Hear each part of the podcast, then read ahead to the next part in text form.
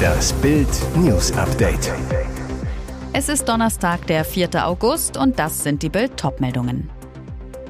Zieht China-Diktator Xi die Welt in einen neuen Krieg? Spricht man so mit einem Kreml-Kumpel?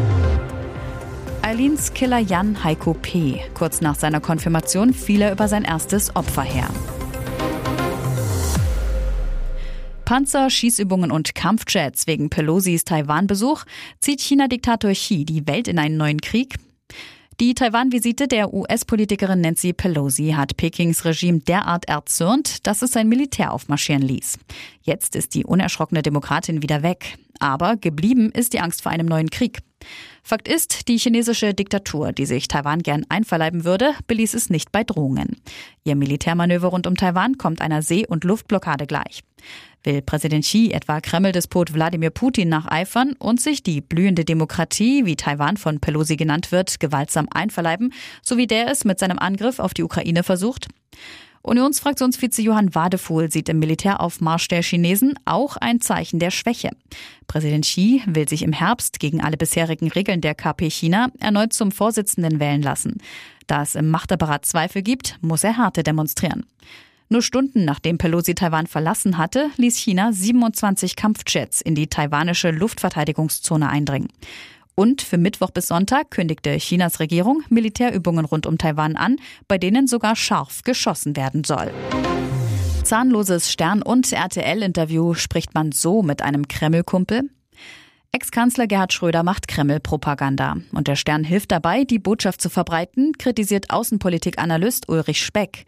Waren die Interviewfragen zu harmlos? Über die Gasversorgung in Schröders Büro scherzten die Journalisten. Wir gingen davon aus, sie hätten eine Standleitung. Über den Krieg fragen sie. Russland hat die Ukraine überfallen, oder? Der Altkanzler, der Kreml-Despot Putin noch immer seinen Freund nennt, soll seiner Heimat Ratschläge geben. Was könnte die Bundesregierung machen, um die derzeitige Notlage abzuwenden? Stern-Chefredakteur Gregor Peter Schmitz ging laut eigener Aussage mit der Kernfrage in das Interview, was treibt den Mann? Fragen zu Schröders persönlicher Verantwortung für den Krieg? Fehlanzeige. Immerhin in einer Frage wird er mit russischen Kriegsverbrechen konfrontiert. Dazu die Frage, warum distanzieren Sie sich nicht klarer von Ihrem Freund Putin? Freundlich wird über Schröders Stimmung, seine Kleidung, seine Gastfreundlichkeit berichtet. Fragen zu Schröders persönlicher Verantwortung für den Krieg? Fehlanzeige. Eileens Killer Jan Heiko P. Kurz nach seiner Konfirmation fiel er über sein erstes Opfer her. Fast schüchtern lächelt Jan Heiko P. in die Kamera. Er trägt Anzug, kommt von seiner evangelischen Konfirmation im April 2007. Kurz darauf wird aus dem Jungen aus Griedelbach ein Sexualstraftäter. Jan soll die Elfjährige im Schwimmbad Waldsäums angebaggert haben, mit ihr rausgegangen sein, erzählt eine Bekannte. Im Löllbachtal soll ihn ein Jagdpächter von dem Mädchen gezogen haben, sonst wäre Schlimmeres passiert. Im gleichen Jahr schickt das Amtsgericht Jan Heiko P. wegen versuchter Vergewaltigung, sexueller Nötigung und gefährlicher Körperverletzung in den Maßregelvollzug. Heißt im Klartext, er hat das Mädchen mit einem Gegenstand verletzt. Ein Gutachter muss eine schwere seelische Störung festgestellt haben. Die nächsten zehn Jahre verbringt Jan Heiko P. in der Psychiatrie. Wie Bild erfuhr, legt das Gericht danach eine dreijährige Führungsaufsicht inklusive Teilnahme am Präventionsprogramm fest. Doch unter Aufsicht wird Jan Heiko P. straffällig. Wir haben immer gesagt, mach deinen Führerschein. Schon weil er bei der Security-Firma war, sagen Nachbarn. P soll angeschwärzt worden sein, weil er ohne fährt. Sein Auto sei beschlagnahmt worden, er habe dann andere genutzt. Das Amtsgericht in Wetzlar entschied, dass die Überwachung weiterlaufen soll, unbefristet. Dagegen klagte P., gewann vor dem Landgericht Limburg. Das war im Januar 2022. Nur wenige Monate später starb Eileen. Menschenrechtsgericht lehnt Bitte der Eltern ab, Archie muss sterben. Die Eltern von Archie Battersby sind vor dem Europäischen Gerichtshof für Menschenrechte gescheitert. Das Gericht will sich nicht in den Streit darüber einmischen, ob die lebenserhaltenden Maßnahmen für den Jungen aufrechterhalten werden müssen. Die Richter lehnten eine von den Eltern beantragte einstweilige Anordnung ab. Das heißt, der kleine Archie muss sterben.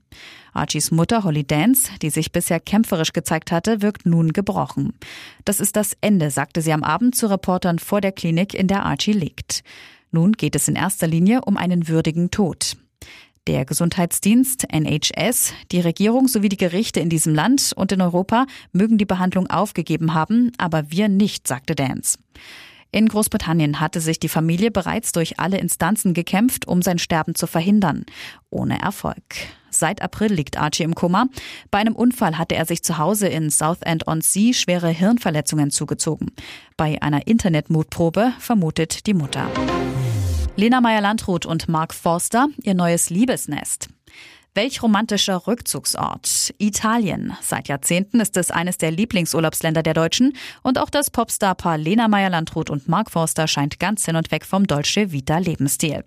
Am Wochenende gab sich das Paar in einer Geheimzeremonie auf Sizilien ein weiteres Mal das Ja-Wort. Nach der Traumhochzeit, jetzt auch Traumvilla, Bunte zeigt erstmals das Liebesnest von Marc und Lena in Italien.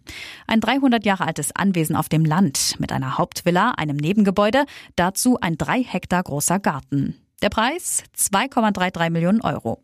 Ursprünglich hatte das Paar etwas auf Sizilien gesucht, sich dann aber für das Landgut entschieden. Kleiner Wermutstropfen, an dem Anwesen müssen noch Bauarbeiten durchgeführt werden. Das Paar wünscht sich wohl einen Pool. Eine Anwohnerin zu Bild, doch das soll nicht machbar sein. Vielleicht müssen sie sich am Ende mit einem Naturteich begnügen. Egal, das Anwesen sieht auch so aus wie ein idealer Ort zum Abtauchen. Auf eine Bildanfrage reagierte das Management von Forster und Meierlandrut nicht. Und jetzt weitere wichtige Meldungen des Tages vom Bild Newsdesk. Kein Lockdown, aber Maskenpflicht. Gesundheitsminister Karl Lauterbach und Justizminister Marco Buschmann haben sich auf die Maßnahmen für den Corona-Herbst geeinigt. Lockdowns und Schulschließungen tauchen nicht im Papier auf. Aber zum Schutz vor einer Herbstwelle sollen die Bundesländer ab 1. Oktober wieder Maskenpflichten verhängen dürfen. Das sieht der aktuelle Entwurf für das Infektionsschutzgesetz vor. Im Papier wurden für den Zeitraum vom 1. Oktober bis zum 7. April diese Maßnahmen festgezurrt. Die Regeln hier gelten weiterhin bundesweit. Es gibt eine Maskenpflicht im Luft- und öffentlichen Personenfernverkehr. Eine Masken- und Testnachweispflicht gilt weiter für den Zutritt zu Krankenhäusern sowie Pflegeeinrichtungen. Die Bundesländer dürfen zudem optionale weitergehende Schutzmaßnahmen verhängen, um die Funktionsfähigkeit des Gesundheitssystems oder der sonstigen kritischen Infrastruktur zu gewährleisten. Zu diesen Maßnahmen zählen unter anderem eine Maskenpflicht im öffentlichen Personennahverkehr, eine Maskenpflicht in öffentlich zugänglichen Innenräumen. Alles weitere zu den neuen Regeln lesen Sie auf Bild.de. Bundesregierung erwägt Verlängerung der Laufzeiten. Scholz deutet die AK-Wende an. So klar hat er das noch nie gesagt. Bundeskanzler Olaf Scholz kann sich die AKW-Wende vorstellen, gemeint die Verlängerung der Laufzeiten für Deutschlands Atomkraftwerke in der Energiekrise. Die Kraftwerke seien zwar ausschließlich relevant für die Stromproduktion und nur für einen kleinen Teil davon, sagte er am Mittwoch in Mülheim an der Ruhr, aber trotzdem kann das Sinn machen. Vor einer Entscheidung solle zunächst das Ergebnis des laufenden Stresstests zur Energieversorgung abgewartet werden. Er wies auch darauf hin, dass die Gasspeicher in Deutschland momentan besser gefüllt sind als in früheren Jahren und zudem ab Ende des Jahres die geplanten neuen Flüssiggasterminals in Betrieb gehen sollen. Dies werde Deutschlands Möglichkeiten für Gasimporte unabhängig von Russland Deutschland deutlich verbessern. Scholz verwies auf den unterschiedlichen Ausbau der erneuerbaren Energien in den Bundesländern. Sie wissen, dass das insbesondere in Bayern langsam vorangegangen ist mit dem Ausbau der Windenergie. Auch der Ausbau der Übertragungsnetze in den Süden sei nicht so schnell vorangegangen, wie das geplant war. All dies müsse berücksichtigt werden. Abschied von HSV-Idol Seela. Kanzler Scholz kommt zur Trauerfeier für uns Uwe. An der Trauerfeier für den größten HSV-Fußballer und Ehrenbürger der Stadt im Volksparkstadion wird auch Olaf Scholz teilnehmen. Der Kanzler hat sich für den 10. August angesagt. Das erklärte ein Regierungssprecher Mittwoch in Berlin und zitierte Scholz mit Uwe Seeler ist nicht nur ein großer Fußballer, sondern auch ein großer Mensch von uns gegangen. Die HSV-Legende war am 21. Juli gestorben. 2003 wurde Seeler Ehrenbürger der Hansestadt. In seiner Zeit als Fußballer schoss er für den HSV in 476 Ligaspielen 404 Tore, spielte 72 Mal für Deutschland. Die Trauerfeier wurde in enger Abstimmung mit Familie und unter Beteiligung des HSV und des Deutschen Fußballbundes vorbereitet. Statt Blumen werden Gäste gebeten, zugunsten der Uwe Seeler Stiftung für Menschen in Not zu spenden. Seltener Moment. Brad Pitt spricht über Tochter Shiloh. Wenn es um seine Kids geht, dann wird der coole Brad Pitt ganz soft. Öffentlich spricht er selten über sie, aber wenn, dann kommen die Worte immer ganz tief aus seinem Herzen. So wie jetzt bei der Los Angeles Premiere seines neuen Films Bullet Train ließ sich der Hollywood-Star ganz unerwartet zu einem Kommentar über seine Tochter Shiloh hinreißen. Sie sei wunderschön, schwärmte er gegenüber einer Reporterin am roten Teppich. Auch wenn die Ehe mit Shilohs Mama Angelina Jolie längst längst gescheitert ist und die beiden sich schon lange nicht mehr grün sind. Brads große Liebe sind und bleiben seine sechs Kinder. Brad isst mit seinen jüngeren Kindern zu Abend, wenn sie alle in Los Angeles sind, verriet ein Insider erst kürzlich gegenüber dem People Magazine. Und Brad Pitt bekommt natürlich auch mit, wenn eines seiner Kids für Schlagzeilen sorgt, so wie Shiloh, die man jetzt auf der Social Media Plattform TikTok beim Tanzen bewundern kann.